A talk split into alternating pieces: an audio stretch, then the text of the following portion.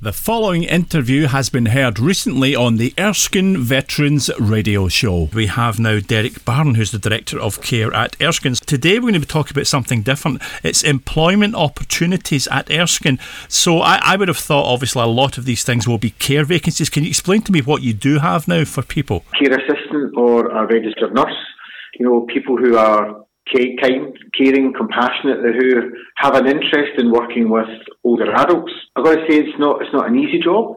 It's something that requires that dedication. That's why we're looking for someone who has that at their very heart of what they want to do. That's the sort of qualifications, the sort of basic qualifications. Now, these vacancies you were just discussing with me earlier, there's, there's firstly these care assistants, which are really, I presume, uh, it's more about you're, you're able to care for people. Uh, qualifications probably push them towards, but is that right? Is that what you the basics you'd be looking for on this, Derek? Yeah, so if you're starting off at Erskine uh, as a care assistant, we're looking for you to have that aptitude to care about people, to be a people person, to have that caring, compassionate nature.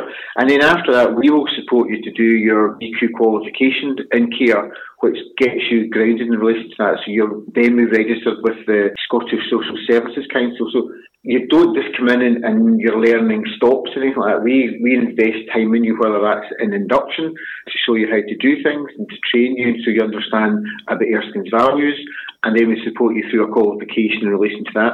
In the past, then has allowed some of our care assistants to go on and do their nurse training in future years. In fact, we've had a couple of more than apprentices in care who've started with us gone on to be care assistants and have gone on to do their nursing, and then hopefully we they come back and work with us at Erskine. Great start for people that, that maybe don't have qualifications that, that are wanting to do the caring profession and come in to see you guys. So the, the other thing as well that I know you do have vacancies for is registered nurseries. Now these are needed obviously. Is it the three centres you need these people in? Yep, absolutely. We're, we're always looking for registered nurses. We're very much the same as our other colleagues in social care and in the NHS is that we need nurses. We would love to see more nurses.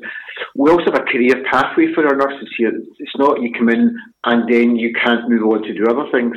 You can, if you wish, to just stay and be the registered nurse. Hugely important for us. But other things we've got for our clinical lead, so that's our next step up. We've got um, the house manager, we've got an occupational health nurse, advanced nurse practitioner. Then we go on to clinical nurse specialists, home managers all uh, we've got a number who've started as care assistants, gone on to do their training, and are now sitting in these positions. Okay, so if people want to join Erskine, what should they do? I think the first thing is go onto our, our website, and you'll find a situation where it says "Work for Us." Click on that, and then follow, look to see what's there, or drop into one of the homes or drop us an email. You'll find information on the website as well to say uh, how to contact us and we'll get in touch with you as quickly as you can. Seriously, the easiest way is go onto the website and see uh, the vacancies we've got there and if there isn't one that suits you right now, then feel free to contact us.